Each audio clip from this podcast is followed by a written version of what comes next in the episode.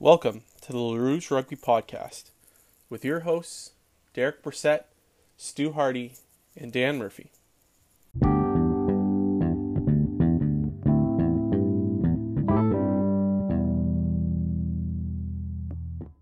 Getting things ready to go. JP Eloff at the halfway line. And we'll get things underway in Ontario. 10 12 combo, both from Australia. And the first knock on, and that is from the former Canadian international Hubert Buydens in Toronto. On the way, looking for help. Dan Moore gonna get a pass, and he scores the first try, and history made one minute into the contest. John Moonlight scored the first ever try in Major League Rugby for Toronto. Dan Moore, the captain, scores the first ever Arrows try at home and playing the advantage on the knock on. A mishandle from Nola Gold, and Toronto takes advantage just 80 seconds in, already on the board. Dan Moore. The gift from one Canadian. Hello, everyone, and welcome to another episode of the Rouge Rugby Podcast. My name is Dan Murphy, and with me always is Stu Hardy. Now, unfortunately, we do not have Derek Brissett with us tonight. Uh, I feel like he uh, tried to double down on the, the Pumas and it bit him in the arse. And, you know, like he said about me and my gambling, my, my so called gambling, it's uh, sometimes you got to hide away from those problems. But tonight we have a very, very interesting and special guest. We have the president of the Toronto Arrows, Mr. William R. Webb. Bill, how are you tonight? And thanks for joining the show. I'm great, guys. Thanks for having me. Really look, looking forward to the chat. Yeah, yeah, we've got a lot of questions, um, and we're going to get started right away. Um, and this is a question that we kind of ask everyone that's been on our show, and and the question is, what got you started in rugby? Uh, it was the most brilliant marketing I've ever seen. So, grade nine, uh, Brantford Collegiate Institute. I was uh, growing up. I didn't know anything about rugby. In the winter, or just yeah, around November, December, our phys ed teacher and the rugby coach, Mr. Peter Dennis, who's been to a few Arrows games, uh, called all the boys who were into sports, like playing football or basketball, volleyball, and he said, "Okay, boys, come to come to this room at 4 p.m. after school, and I'm going to show you a film." And we went into this room, and it was an old black and white with a reel on it, and he showed us a black and white version of the 1973 all Blacks versus Barbarians, one of the greatest games ever played. Yeah. And no one had a clue. Like we're all grade nines. We had no, we nobody, nobody had played rugby before. There was no club rugby, and we watched this thing in silence. And at the end, at the end, he turns turns on the lights and he goes, "Okay, who wants to play this game?" And everybody put up their hand. and he said, "Yeah, it looks kind of fun." And and he said, "In fact, if you play and you get selected for the team in two years time we're going to go on a tour to wales. I didn't oh, even wow. know where wales i didn't even know where wales was like but it sounded good. It was overseas. And uh, yeah we were hooked. And and in the um, in the spring we started uh, yeah playing and I, I picked it up at grade nine played all through high school played at university at wilfrid laurier played club rugby for the brantford harlequins and uh, sort of finished my playing career. I worked over in england in the early mid 80s and played a bit for the wasps on their third and fourth teams, but blew out my knee there, and that was the end of my playing career. But when I had kids in the early 2000s, that's that's when I sort of got back into rugby, and it went from coaching U6s to now owning a professional rugby team. So beware what you get into in this sport. and you, this question is so interesting, and I, I, love hearing about, especially Canadians and and, and yeah. in Ontario, the, the high school rugby, uh, you know, is so so interesting. You know, my I have I went to a little uh, Catholic high school in Trenton, Ontario, and we didn't have football uh, so it, there was this kind of this power vacuum for rugby, and that's what got me into it. You know, I was mediocre at soccer, uh, but big enough to want to play football, but there's no football, so rugby kind of uh, caught my attention very, very quickly. Especially since my older brother played, so it, it was kind of like this. Like everyone ended up playing in my family. The great thing about the sport is, and look, I'll, I'll say this: from a young age, it changed my life. The whole sport changed my life, and that tour to Wales in grade eleven just rocked my world completely. The whole world perspective. Like there's the fun part, there's the playing part, but I'd never been outside of Canada, right? Other than the United States, and seeing London, England at that age, and I was a pretty inquisitive kid. Um, it's not a coincidence that when I graduate, finished my undergraduate, I bought a one way ticket to London, England, and started my career post undergrad in London, England, in financial services. And I remembered the words of our coach George Jones at the the late the late George Jones. The guy's a legend. You know, the Jones brothers set up like nine rugby clubs in Ontario between them. Brantford was one of them. One night we were practicing. It was a beautiful summer night, and we were stretching after a long practice. And suddenly, out of nowhere, George is walking around in his beautiful Welsh lilt. For no reason, he says, "Boys, remember if you ever go abroad, pack your boots, your gum shield, and your shorts." And he said, "If you," and he said, "If because if you run out of money, or you need a place to stay, or you need a beer or a job, just go to the closest rugby club." And that was it.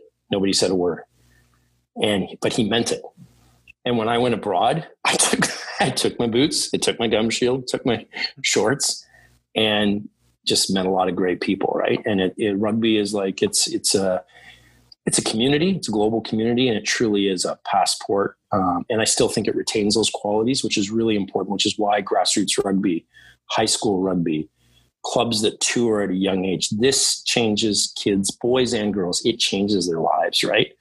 It was the biggest thing that happened in our school, in our high school. The band went, the rugby team went, the girls' basketball team learned how to play netball and played, you know, netball in Wales against the Welsh. And it was like two weeks. And yeah, we got out to pubs at age 16 and all that kind of fun stuff. But it was a big, you know, coming of age and a very special very very special thing especially for you know kids from a town like brantford ontario which is basically an industrial you know not a lot a lot of sports going on but it got us out of our got us all out of our shells. And uh and a lot of people that i went to high school with are still active in rugby all over the province and all over them many of them are leaders at the brantford harlequins. And that's just a great legacy of the sport and of uh, george jones who sort of started it all up there. So well uh focusing more now on the uh, current times because 2020 has been a uh, different year than we all expected.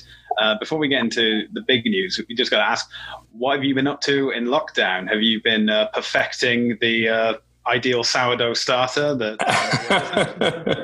no, we've been perfecting the ideal MLR roster, the ticketing strategy. No, we've been as busy as can be. Um, the arrows did not miss a beat. In fact, we use we've used this downturn like immediately in that week in March when things locked down.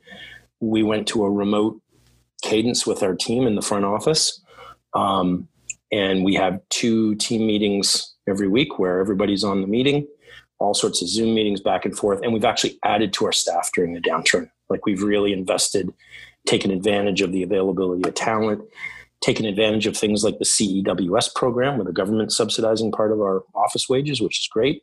So that's in the front office. Like we're really gearing up for next year in terms of the fan experience and whatever next year looks like. And I know we'll talk about what what might 2021 look like. And we have like eight contingency plans, literally. We're ready. Like we are. I'm not joking. Good. We're ready. We're ready for. Any, we are ready for anything. And as long as rugby's being played in this continent, we'll be playing, like awesome. guaranteed. So we're ready to roll. But for you know the game day fan experience, uh, you know Elliot Devine's been working us planning all sorts of. We're planning all sorts of virtual events. Stay tuned. There'll be one soon around maybe with a Christmas party theme, you know, for our fans and our players and everything. And then we'll do a bunch of things in the new year prior to the MLR season kicking off. Um, we've just hired a fellow named Alex Borthwick, who was a former digital strategy uh, director at Aston Villa. He's joined us to lead up our digital strategy efforts. We're taking that to a whole new level. He's been working for us actually quietly since the beginning of September, but he's just moved. He and his young family have just moved here from Singapore. They just finished their two weeks of quarantine. They're leasing a house, they're buying a car, they've got their parkas and boots, and they're ready to ready to roll. And Alex Alex played uh, age grade rugby for both Wales and England back in his youth. He's a real rugby man, okay. knows sports and digital strategy. So those are the kinds of people we've been able to attract and add to the team. On the players' side, the guys have been great. Like they've been there've been optional workouts through the piece when we've been allowed allowed to do that here. Some guys have gone home. A bunch of guys have stayed, including some of our foreign players. There have been optional practices. I can tell you the guys are in amazing shape. They they had workout programs.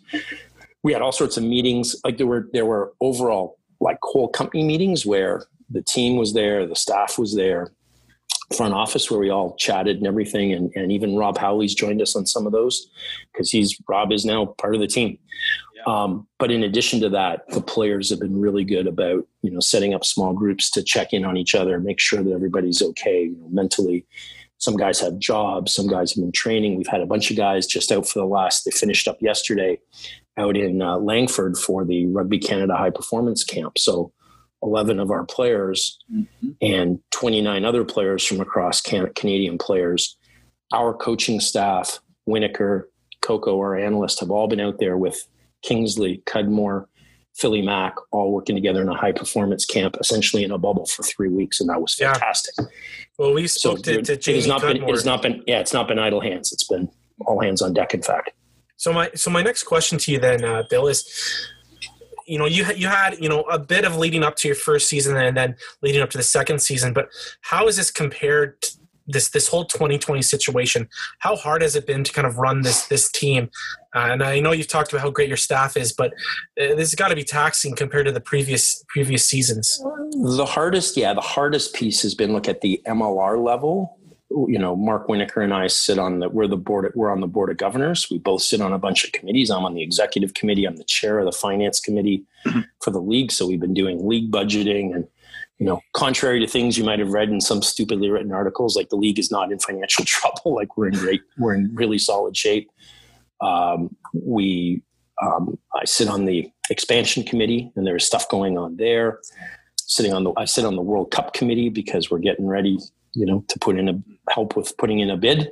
And those will be decided in May 2022, less than 18 months. Winokur sits on the competition committee, sits on the production committee. So we're busy there, like as a league, planning for everything like, okay, COVID preparedness, where are we going to get the PPE? Will there be vaccines, testing, testing costs, all that sort of stuff. So it's been it's been hard. We've been working hard, but I would say the what we're what makes us feel really good about where we're at is we're super happy with our roster. Like this is the best team we've ever had by far. The depth is incredible. Um, the collegiality, the culture is strong, and we're ready. We want to get out there and play rugby. Now it was great for the eleven guys who were able to like. You can't imagine how good they felt. I wasn't out there, but I've got lots of reports. This was a serious, serious camp with two intra squad games played during the during the camp, and guys were competing. Essentially, this is was a look at some of the veterans who are based here in Canada. So there were guys from our team, there were guys from other Canadians from other MLR teams, and then there were a lot of young guys from the Pride academies and and a few guys who are you know exiles who we've identified who are Canadian eligible, who've been you know brought in here to take a look at them to play for because they're eligible to play for Canada. Some very good players. So this is essentially a first look for Kingsley and his staff at who will be on those squads come August and our World Cup qualifiers. And that's going to include a whole bunch of arrows, but it's going to include was a chance to really get a look at big purpose of this camp was get a look look at the up and coming talent Canadian talent. And that was great for Winokur to be able to be there and scout our coaches and Winokur to be able to be there, scout these guys, get to know them, talk to them, um, understand what makes them tick, sign some to contracts, start negotiating with some for this year and for and put plans in place. So, you know, our planning depth, not only our roster for this year, we think is incredibly strong, but the, the, the pipeline looks really good for years to come. And with the growth of our academies, it's also including that Junior Arrows Academy. Now we've got kids identified for Canada and the Ontario region as young as 14 which is fantastic and that, that's that's a step that i think a lot of people haven't looked at for the future i mean you know you can have a team that's strong for the next two or three years but the long ball is so important you got it you got it yeah, so and that's yeah, especially like the junior academy as well. So obviously getting the young guns ready for um, rugby environments, and then um, how you've demonstrated the pathways into getting into the older academy, and then the pathway of then making it to the arrows. Yeah, the great thing is like these these kid these kids in that in that junior arrows academy. There's 40 of them, right? And they went through a selection process over 10 weeks the beauty of this is they've been selected. They've, they've got to maintain those places, like they've got to earn the right to mm-hmm. stay there. But now it's preparing them for their, you know, more of their Ontario provincial level rugby. It's preparing preparing them for their university rugby, which is a very good environment in Canada. This is where our best rugby players are coming from, out the other end for Arrows, and it's preparing them. You know, many of these these kids will be very competitive, but they'll be competing for those Canada U18 and U20 slots, right? Absolutely, yeah. And so this is now there is a very real pathway from literally age 14, 15 all the way up to competing for your nation and for MLR. We've never had that before. And the talent that's there is like real. And our coaches, and I was in Guelph last week where one of our sessions is, and Chris Silverthorne and Corey Hector were both there looking at 14, 15, 16, 17 year olds. That's, and, and these kids are highly motivated. Like they're working their butts off. They've got strength and conditioning programs. You know, I've heard comments from them that, uh, they notice the difference that this is the highest pace and tempo they've ever practiced at. You know, fewer drop balls, so it's a very it is they notice it is a meaningful step up for them that will prepare them for that for that next level. And you know, our goal is over time to roll out not only more senior level academies, but we would love to replicate our Rugby Ontario, Paul Connolly and Sean Medeiros in conjunction with Corey Hector you know, uh, and, and, Dave Butcher have done a great job setting up this program. We would love to see this replicated in other regions across the country, and it will happen. It will happen. So absolutely, sounds great. Um, so our next question is: um, How has the current players reacted to what the team has asked of them based on the current health regulations, especially recently, where, especially with Ontario and Toronto being in a new banding system and color system yep. of what's allowed to do. How have the play? How have the players reacted to that? They have they have reacted. They have been from the beginning, and now they've been like consummate professionals. We have not had a single COVID incident. Um, and and and they have been like they've been practicing right within the guidelines, and even now under the current guidelines, they are allowed to practice in small groups. And so they will be, uh, we've got a little break here because we had the, the Canada camp. We'll have a break for the holidays, but come, there may be some, a little bit of sessions in December, some optional sessions. And the great, these are optional sessions, but guys are showing up, right? Which is great. Um, and then in January, there'll be some optional sessions. And then in February, our camp, our full camp will start in earnest. So um, the guys have, guys have done what's asked of them. And and they've been they've stayed healthy and they've stayed like they're looking after each other which is really important. Like it's that's the you got to keep an eye on your mates and that keeps you all you know healthy and sane so. And what's fantastic about these these optional sessions you know you're seeing guys you know the young guys like like uh you know will kelly uh, showing up but you're also seeing guys like mike sheppard without a beard which is so strange. to see him not with a beard is so crazy. Uh, so of all the strange things in 2020, that oh, but I'm sure there's more. I'm sure there's more to come. I'm sure there's more to come. well, it, it's fantastic. You know, it, it, shows the commitment that some of these guys are are, are making. Um, no, if you no, see if you see some of the videos, so you can see the fun they're having. Like well, they try like the, to make these the indoor the baseball, the ba- the indoor soccer baseball and yeah. stuff. Like we're we're like you know what they train really hard. You can see them sweating. They're working on skills, but we're also trying to make it just have some fun. You know, let them blow off some steam, get to know each other. It's that's part of it all too. Uh, Leandro Leiva should bring them all to the to his uh, polo club and have them all work in the stables. I'm sure that would be a good workout for them all. Absolutely. Uh, I'm not buying all the polo ponies though. They'll have to earn those earn those themselves. They're gonna. and Leo uh, Leo can teach Leo can teach them all how to ride. Those who don't, but uh, that that would be quite an entertaining day to watch. Oh just, boy, I would love it. That that's like when like. I'm a big I'm a big curling fan, so it's always my yeah. favorite when like other sports like that's their like team bonding exercise. Yep. As they go and they try curling. So curling. I feel like that's what the arrow should do is polo should be their team building exercise once they get everybody back. So we got all these Argentinians coming up too, right? So like they'll some of these guys probably are pretty handy with the horses too. So yep. you know we could have a we could have a polo match and then we could have a curling match and you know with the curling obviously like add alcohol and bond oh, yeah. watch bonding increase. um, so looking toward next season, um, you know we've seen a lot you know with with the blue jays having to play in buffalo and the raptors now having to play down in tampa has the arrows been in contact already uh, you know the season is still a few months away but have you guys been in contact with the provincial or federal governments about the possibility of playing in canada or in ontario next season so yeah so i mean at the moment you would not be able to play a game, right? And and um, so we know that. So we already now we expect things to change. When they will change remains to be seen. But as I said, we've got eight plus contingency plans. One of those contingency plans includes, if we have to, decamping to one of two locations in the United States and starting our season down there. And I won't say where, okay? Like I just it's not fair to say at this point. There's no need to, but we have we have two plans at least. There's actually you know we could do more, but we have two solid plans where we know we could go play, live, um, dorm facilities, strength and conditioning close to a field. And the arrangement would be the, the, the basic style of arrangement would be with with our fellow MLR team, we would do double headers, right? And Okay. and attract more people and have some sort of a revenue split. And yeah, we're not having full games back here.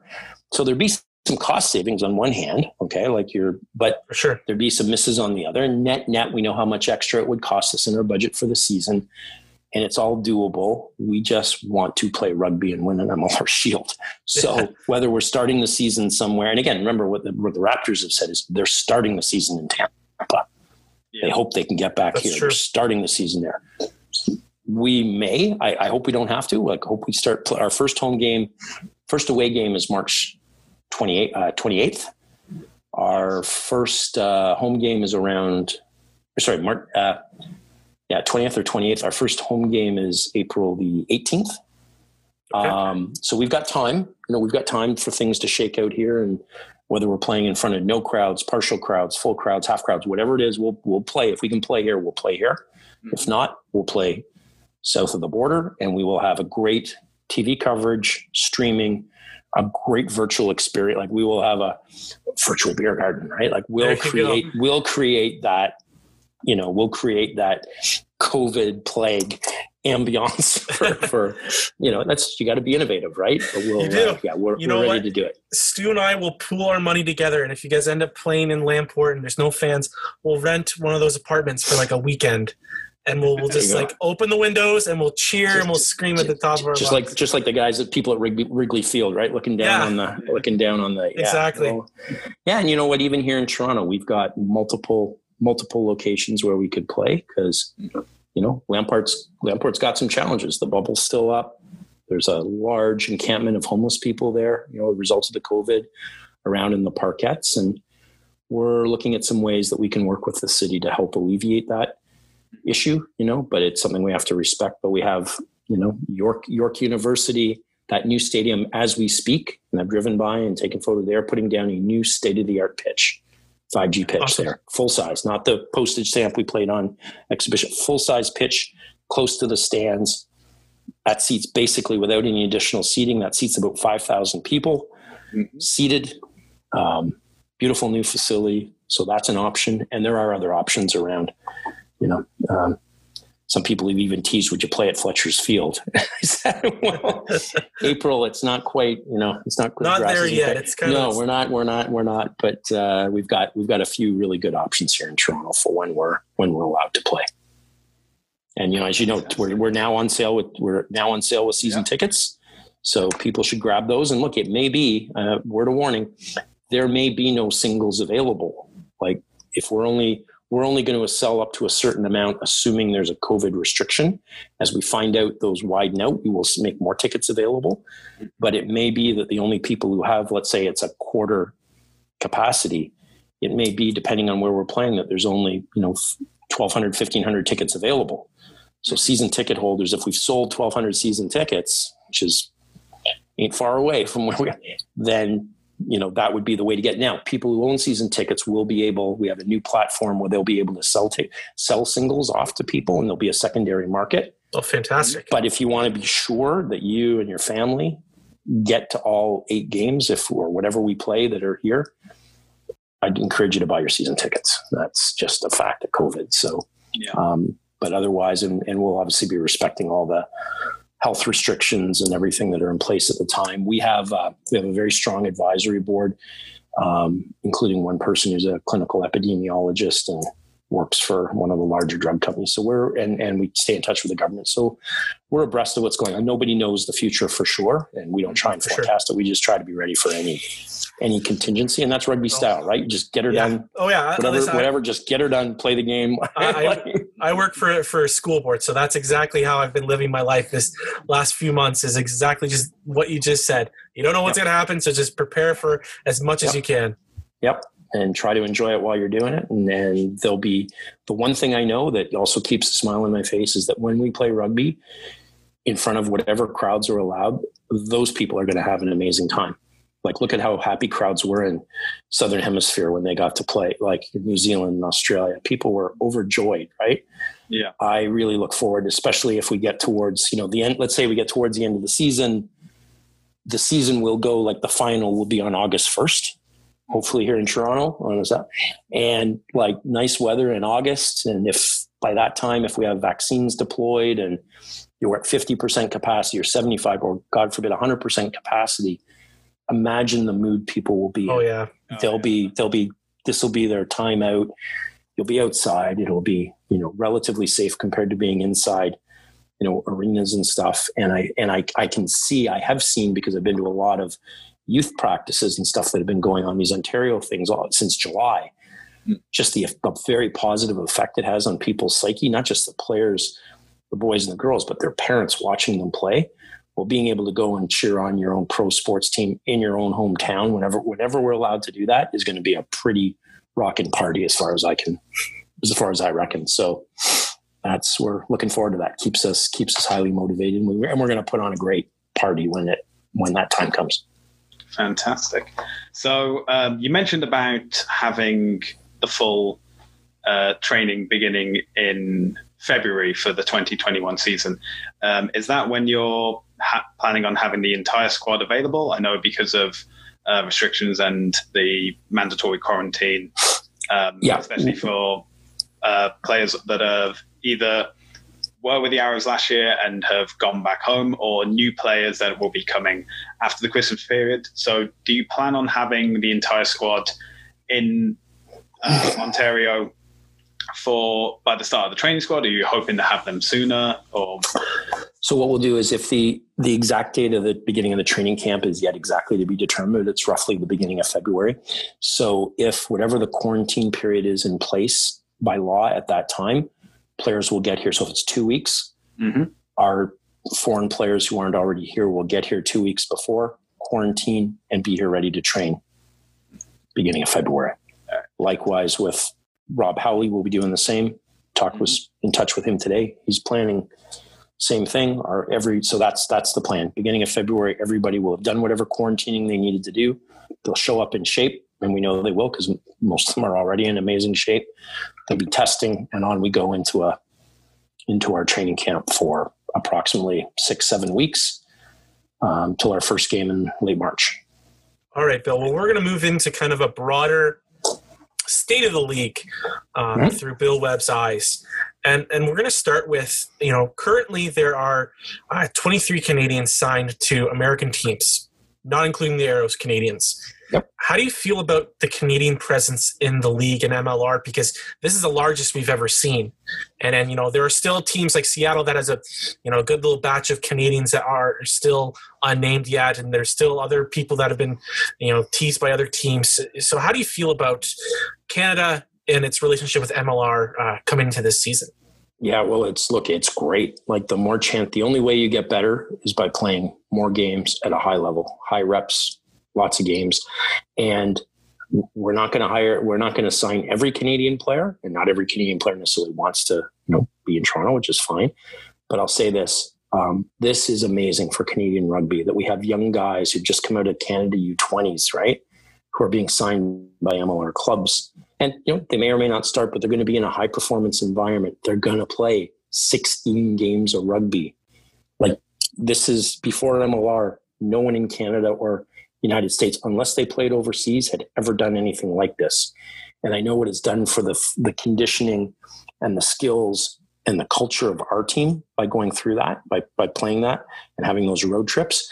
So it's fantastic in general. As far as the arrows are concerned we we our our goal we say is to be the destination you know first of all our policy is to be at least 75 80% canadian on our roster because one of our goals a we believe there are enough Canadian players who can we can where we can put together the core of a winning MLR team. We know that. We we believe we've proved it so far. Um, and beyond that, um, and then there's, you know, so there's, so we want to be 75, 80% Canadian. Uh, we want to be the destination of choice for the very best players, Canadian players who want to play in the MLR. Not everybody does, and some guys get contracts, and that's great. Hopefully, one day those guys will return and play for us if if, if they're at the right stage in their you know career. But we want to be the destination of choice. I would say, with very, very, very few exceptions, we get the players that we want. Um, and and no denigration to anybody else, but we get the players that we want, and we pick them in a very specific way. We want players who can have an impact now. We want players who have growth ahead of them and will be part of the Canadian this Canadian cycle going into the next World Cup and beyond. Some of these young guys are going to have two, three, maybe even three World Cups in front of them. So we're trying to identify the best talent and we're trying to find the players who also fit our our culture and our culture is very much one of about depth and about teamwork. We're not we don't we don't pay top end salaries. We've never paid a single player a MLR max salary ever, and we probably never will. And we don't think we need to to win. We think this game is a game of it's a game of depth. It's a long slog and a battle, and it's who's the healthiest at the end of the season that's going to win. It's not about one or two star players or this, whether they're Canadian or whoever, and they got to fit into the culture, whether they're Canadian or or foreign. And that's and Mark Winokur and our coaching staff have done an exceptional job. And I would say the most one of the most our most important advertising tool for us in recruiting new players, and we can get into some specifics if you want, is our current players. These guys go and they know they know who fit. Yeah. They know who's going to fit in. They know who's got the skill. They know who's going to fit in, and that goes like these Argentinian signings. Yeah. We didn't just whip those up out of the air. You know, Tuculet and Montero. Like these are guys that were introduced to us by our existing Argentinian and Uruguayan players, and that's incredible. Like that yeah. is, and we'll, we'll get just, into that for yeah. sure later. Um, yeah, and it's it's it's big. You know, you're looking at guys if we're going to compare the, the guys that are playing professionally now for Canadians, even compared to like the team that was getting picked for the World Cup, it's fantastic. You know, we're having so many guys that are joining MLR now, uh, young, young, and guys looking to finish off their their careers. It's it's really exciting time for for yep. Canadian rugby. It is, and you can see how some of these players have developed. The, the ones who've been in the MLR for a couple seasons, you can see how they've improved, how they've matured, physically, mentally, the whole nine yards. It's it's obvious. Like and again, it comes back to you've got to play more games. We never had this pro.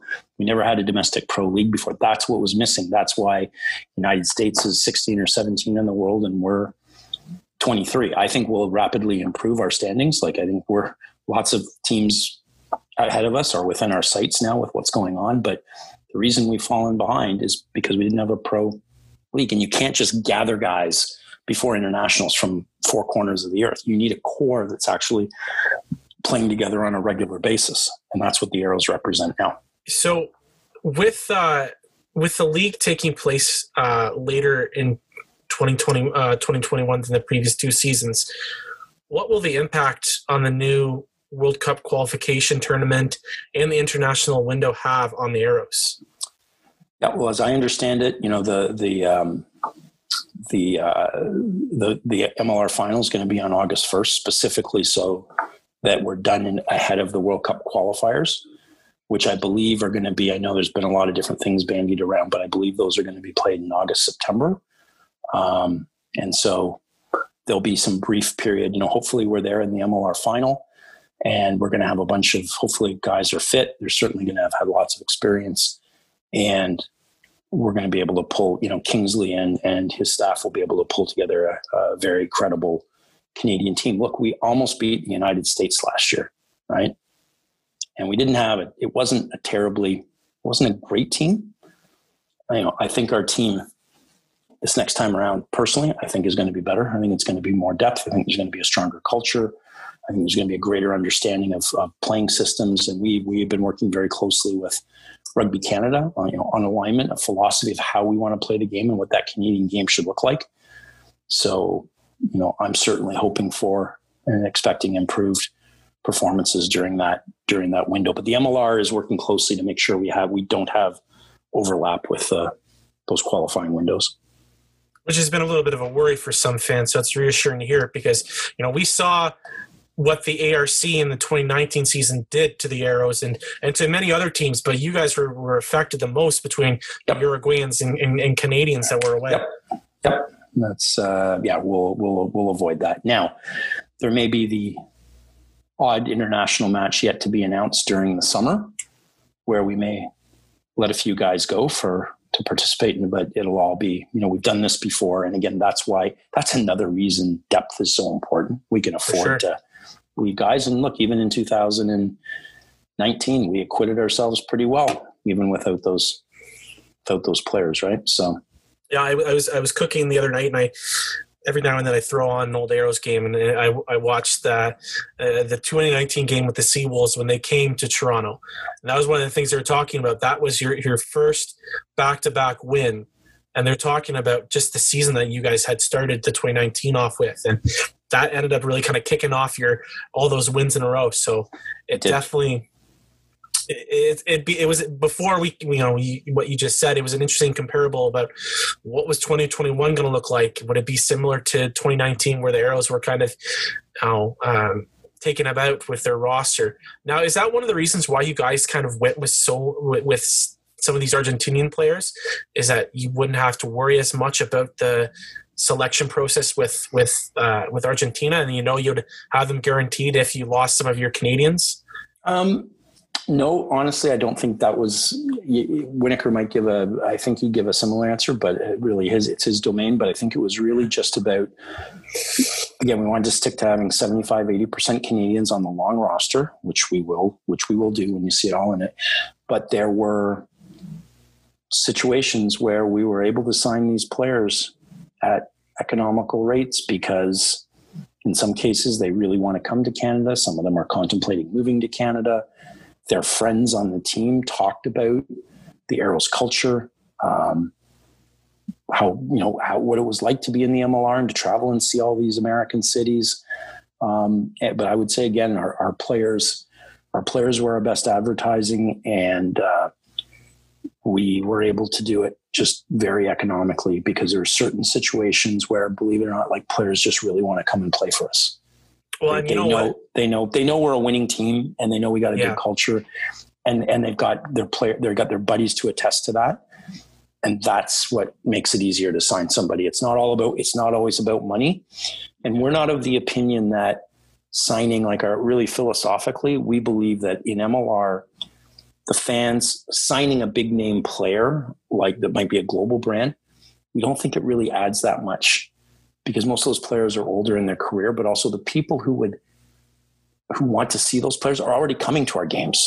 Our challenge in MLR is to get the new people coming to watch rugby right. games, the Gen Zs, the families that you know getting there, getting the kids who play a little bit, bringing their parents, bringing their siblings. That's our challenge, right? It's so um, it's about winning. It's about getting them to come to a post match social where they can see these guys and get to meet with them and chat with them, whether they know who they who they are or not. Right? They're just great guys to socialize with and to be able to chat and having some. Um, really top class Argentinian players is uh, we're very fortunate to have, and, and the and our Uruguayans, we're very fortunate to have them. Um, now, you've already touched upon the fact that you're on a number of committees with MLR. How strong has the communication been between the ownership for the 2021 season? And do you feel confident that the season will run? I say smoothly in quotation marks. Yeah. so as smoothly as possible. Oh yeah, like the, the communication level at MLR has been the highest ever. Like where we have committee meetings are going on every week of different kinds executive committees meeting. We have a regular board of governors meeting every month. We have an executive committee meeting every month. And then there's one-on-ones, you know, in my in my role as finance committee chairman, where, you know, fine-tuning our budget and locking in, you know, COVID testing costs, costs and everything for next year. So I'm on the phone to different, you know, It's like when they see me call, it's like the Grim Reaper call. oh God, he's telling us to stop spending money. Uh, no, I'm telling you know, I'm telling him like what here's what the you know COVID testing's yeah, it's, yeah, we're all checking in, we're all keeping.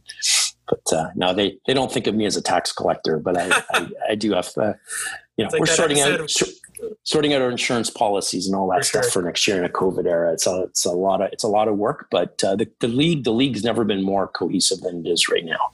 Really, it's like that episode of Corner Gas where they had the tax man. He's like, "I'm not the tax man. I'm a tax man."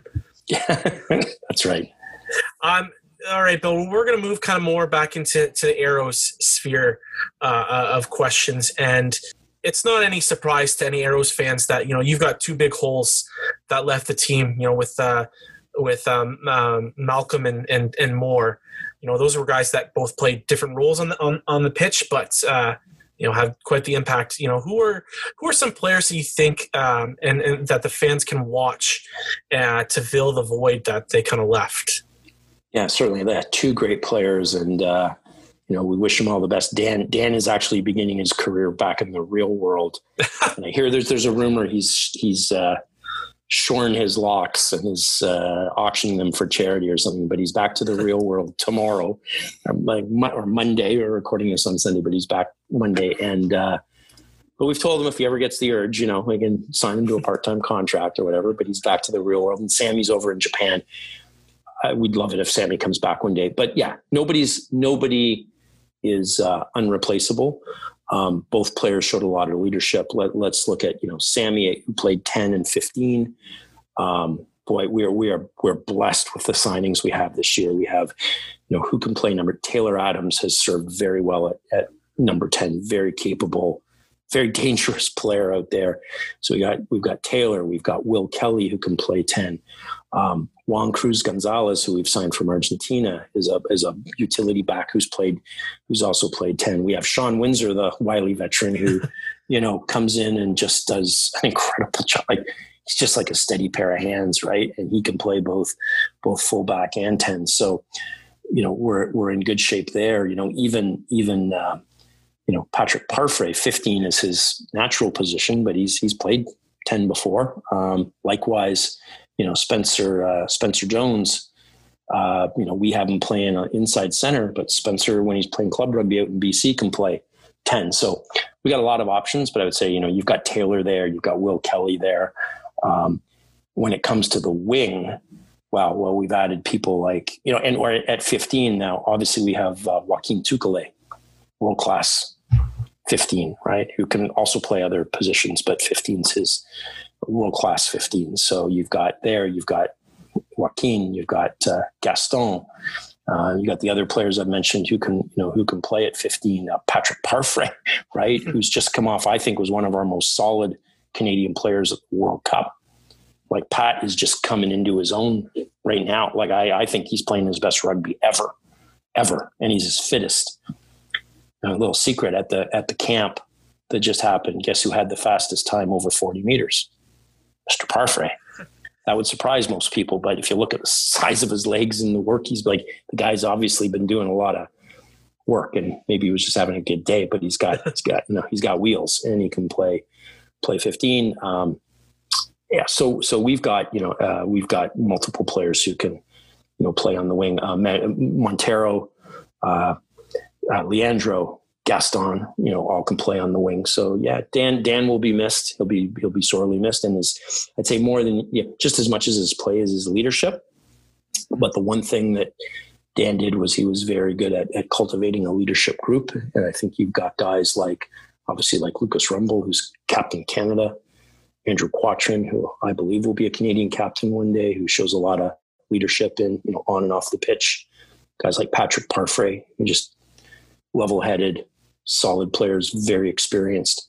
Um, and then you have players, you know, coming into uh, like, you know, Tommy De La Vega, you know, guy leads by example, but man, he is, you know, he is a real presence in terms of leadership, having you know, played for the Pumas and the way he trains and the way he conducts himself. So on the leadership front, I think we've got a very, you know, a very broad that that's just a smattering of guys that I think have, um, you know, could step into the fold and, and on any day.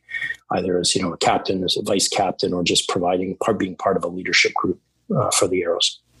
Absolutely. Um, now you've mentioned a lot of uh, names that come from South America, and the Arrows have gained a large South American flair, shall we say? Uh, mm-hmm. Can you walk us through the decision making on focusing on adding these players to the roster? I'm, I'm not sure there's a whole bunch to add. It was, um, you know, as as the season last season, well, as this season ended, we started. We turned our attention right away. I mean, Mark Winokur and the coaching staff turned their attention right away, knowing that Dan was retiring, knowing that Sammy wasn't coming back, you know, to to fill some slots. And like I said, you know, our players, literally, our players came to them I don't get involved in player selection or hiring or contracting at all. But they came to Winokur and they said, "Hey, you know, you know, Montero wants to play for Tuculet wants to play." Like you can imagine, Mark's like, "Really? You know how much?" And then like, "How much is that?" And do they get like a, do they get like a finder's fee for bringing these guys in? I think they get a higher likelihood of winning an MLR Shield if they can celebrate. It's what they they know their buddies. Uh, you know, these guys just do what's right. You know, they know they, they, they literally would say to Mark, they'd say, look, he's a great player. You can look at his body of work and his film, but I've played with him or the, you know, this guy or that guy, I've played with them. I know what they're like. And then Mark jumps on the phone with these guys. They all got, they all have to pass the Winokur test, you know, on of like by phone or Zoom of, you know, culture. And he doesn't decide right away and then it's okay what what's it take and how much salary cap room do we have and what's it going to take? And the really beautiful thing is it's not always about money. Like there are players out there in the league who just care about like money money money money money money money and we'll just i think there's a group of players who want to go like i want to be in it we're a place where i'm going to have fun where i have a probability of being on a on a contending team. Um, it's in a country where I actually may want to, you know, move to or spend some time with my family. And that's a real, you know, guys are young. You want to, you want to explore, take, bring your young family, check out another part of the world. Now's the time to do it. Right. And Canada is a pretty darn attractive place. Yeah. In the global scene, right. Amongst many others in a pretty tumultuous world. And yeah, we got our issues and we'll get our COVID solved, but people, we welcome, we welcome immigrants. We have a multicultural community um, there, there's an established like there's a big Argentinian like there's a Spanish speaking community, there's an Argentinian community, there's an Uruguayan community here, and big Irish community. You know, Jason Higgins is yeah. coming to play for us again. Yeah. How did you know what? What was the scoop with Higgins? Higgins was a you know playing signed with RUNY. Mm-hmm. Then for some reason they couldn't get his visa or whatever, and they found out he had a Canadian passport we didn't know who nobody knew who he was in Canada, right? Nobody had a Canadian passport. This is all part of this, you know, now we're have this exile program where we're trying to proactively identify good players around the world who are eligible to play for Canada right away. So same thing. Mark you know, reviewed his film, talked to him. We signed him. He played really, really well at this camp. Really well. Like this guy's going to be in. He's eligible. He's signed for the Arrows. He's eligible for Canada, so he will compete for a spot on the Arrows, and he'll compete for a spot for Canada with, you know, all the usual great players that we other players that we have too. So it's, it's good. Like it's it's it's new blood. It's uh, adds to the mix, and and uh, you know, again, it's either through a referral or in this case, it was you know our friend Steve Lewis in New York who said we can't sign this guy, but maybe you can. Looking out for the players, you know, like that's yeah. really good, really good teams. You know, look out for their players and wants what want what's best for them, whether it's at their own team or somewhere else, right? You got to look after the players for first, sure. and they will remember it. And I think this is why our guys like we look after our players just as human beings or not, and that's why they want to do right by us and they want to have they want to have like-minded people around. They the guys like they play for each other, right?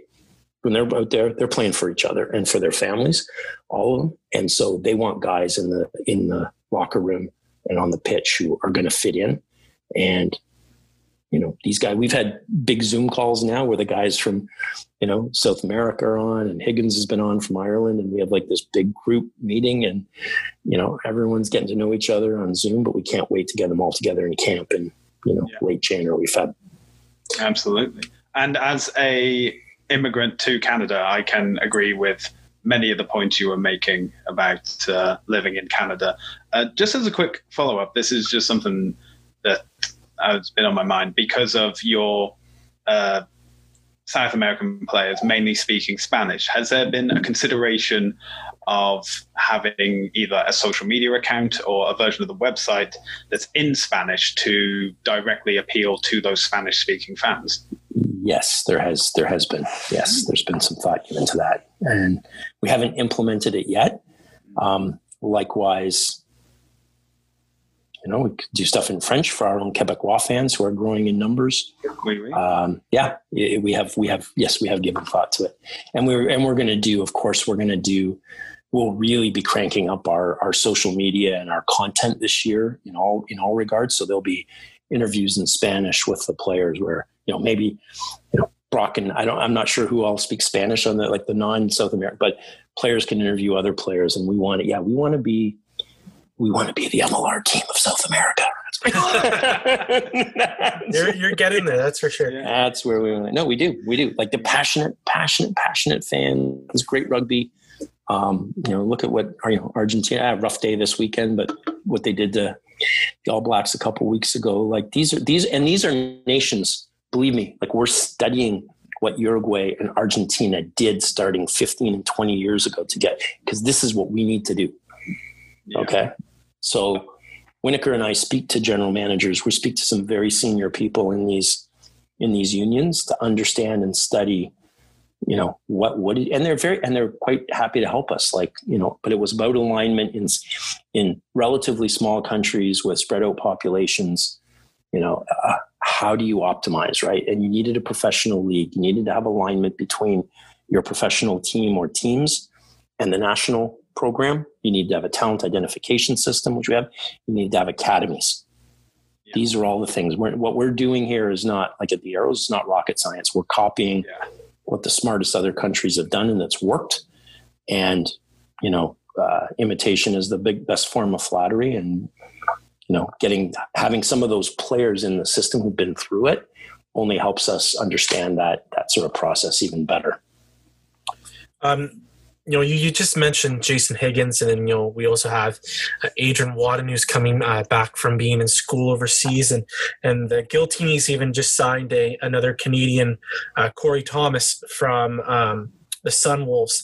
And what I'm kind of getting at is is there it seems to be um, not a mass exodus yet, but there seems to be a lot of Canadians that have, uh, you know, plied their trade overseas that are now making their way back. How important is that, you know, not only just to the Arrows, but to MLR as a whole to have, you know, Americans and Canadians coming back from overseas? Bryce Campbell just signed with the Giltinis. How important is to have these North American players coming back and, and playing in some in some cases their their home cities? It's absolutely awesome. It's awesome like number one, they have a place to come to. Like there is a league. That was the whole idea. If you have a league, you know, build it and they will come. Um, two, you know, guys want to be maybe back home at a certain stage in their lives and careers. They've done their university, they've done their overseas stint, and then a big element that's you know, and it's it's unfortunate, but we are the beneficiary is that you know the the championship in England and and many parts of professional rugby around the world have been vastly defunded, right? The the money's not there. COVID's hit hard. The national unions don't. I mean, they're laying off people left, right, and center. So the opportunities aren't as abundant and as attractive as they once were. So naturally, guys look to come home. Um, I think I think COVID has taught us. By the way, yeah, I was just gonna say Wadden is an absolutely outstanding player. You watch what this guy does this year. He is freaky fit. He's big, and he's and he's and he's uh, he's got the intensity he's just a very skilled player. He's going to have a real impact for us, and he he did very very well out at the out of the camp as well. So we're we're excited to have him and, and the others back.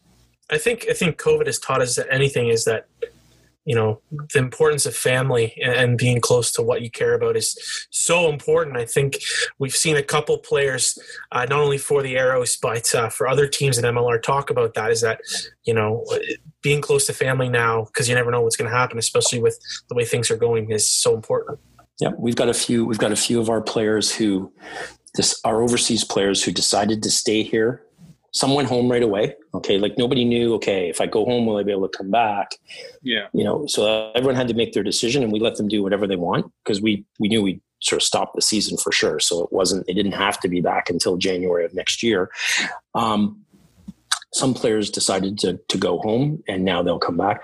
We've had some who stayed here through the peace and and are going home at Christmas to see their families right? Like they're they're they want to see them, and and um, now you can travel, and yes, they'll have to do quarantine and stuff. But when they asked us, like, can we go home? We said, absolutely, please. Like, get that peace of mind, relax, see your family for the holidays, come back here ready to you know ready to rock and roll, and uh, yeah, so that's that's how we're we're letting people do what it is they want to do.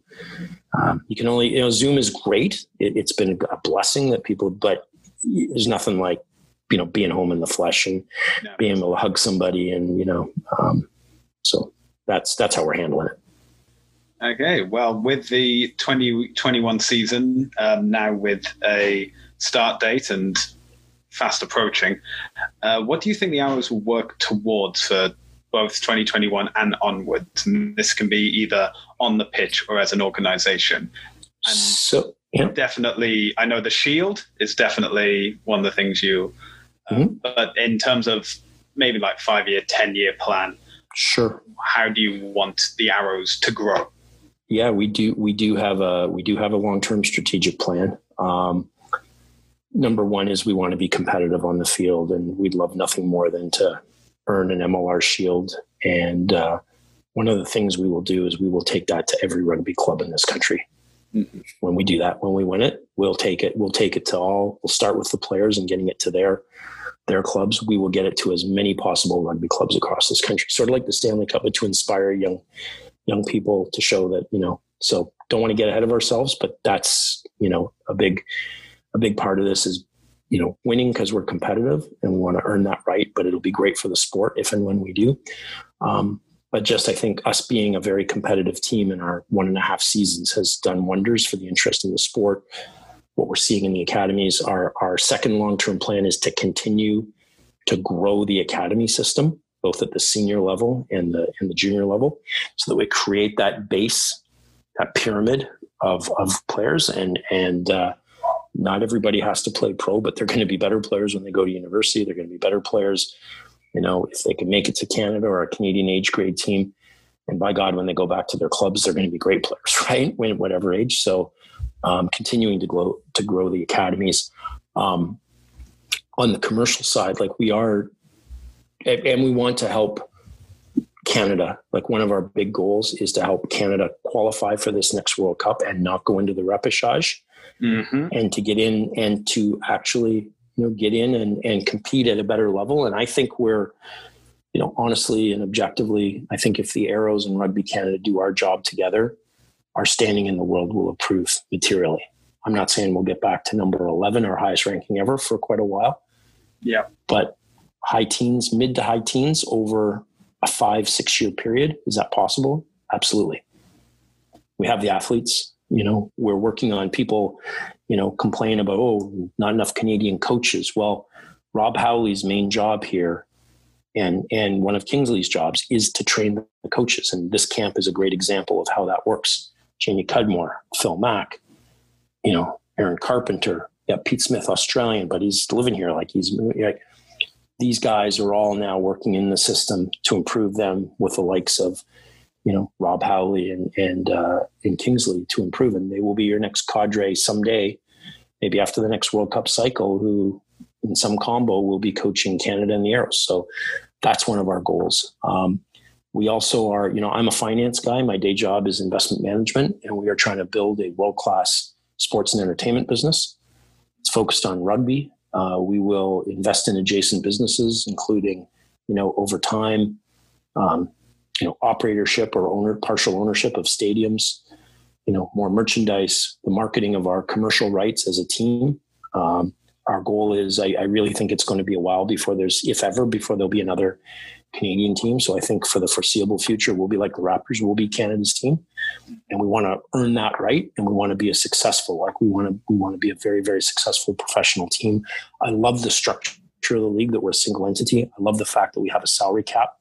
that we can gradually raise over time as as the economics allow, and we want to continue to bring even more, you know, world class sponsors and partners into our roster. You know, we've we got Honda, we brought in Lululemon, you know, first team. Um, and we're working on a lot of big Canadian companies right now. It's not, it's not, and and small, and it's not just about, um, you know, COVID makes it challenging, but it also opens up opportunities as people rethink their budgets and what do they want to be aligned with. And you know, the opportunity, if you're investing in rugby as a corporation, is that you know you can invest at Rugby Canada, you can invest in the Arrows, you can invest in the in the provinces, you can invest in Turf, the Toronto Inner City, and we can help them do that in a very coordinated seamless fashion. We've done it before with others, and we're talking to a lot of really interesting sponsors. And we want to put on a you know a great game day, and we want to sell out our stadia to whatever degree we're, we're allowed to. And I think we will. I think we will keep doing that in a in a way like we don't just give away tickets. We we you know we charge a reasonable price, and people have to value what we're providing.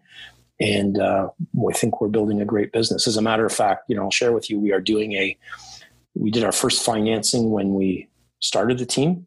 We're doing our second only fi- ever financing right now. We're raising between three and a half and five million dollars US, and we already have orders in just a few weeks for over three million US.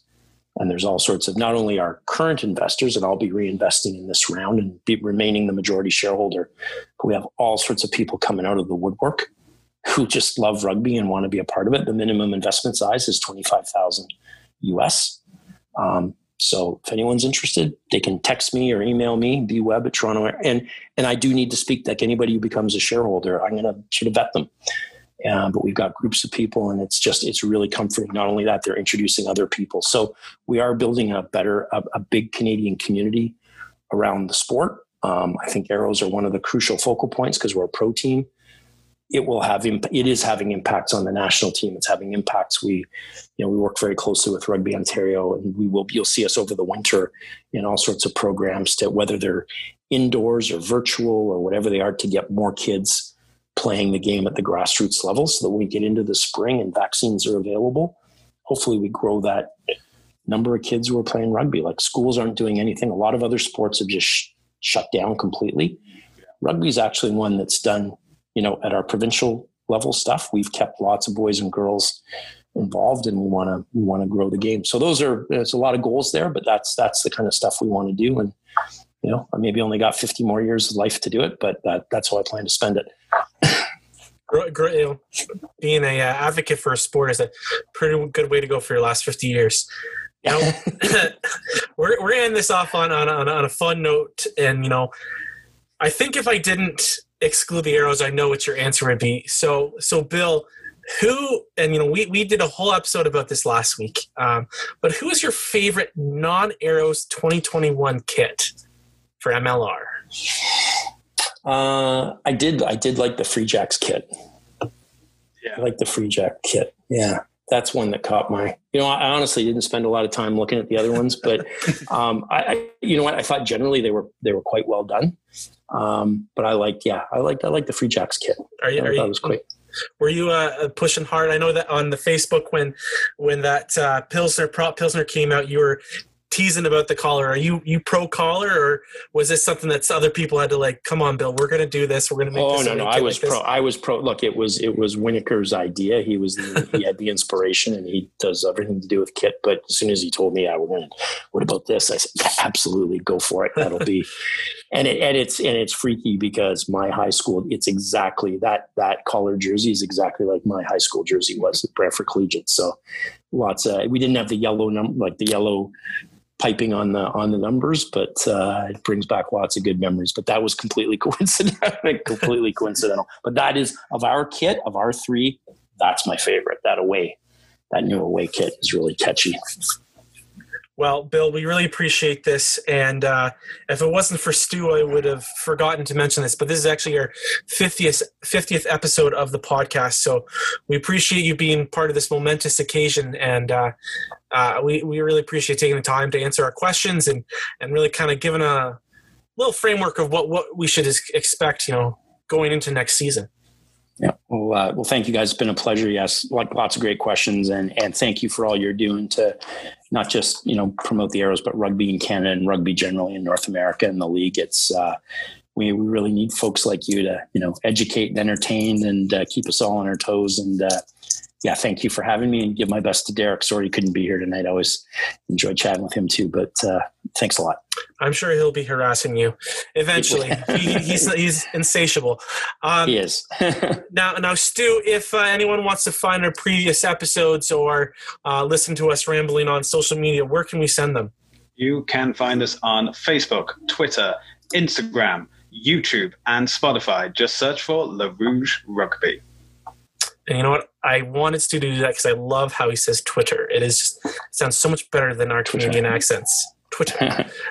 well, gentlemen, thank you very much. And, uh, you know, uh, we've got a really exciting guest next week. So uh, stay tuned and enjoy your week.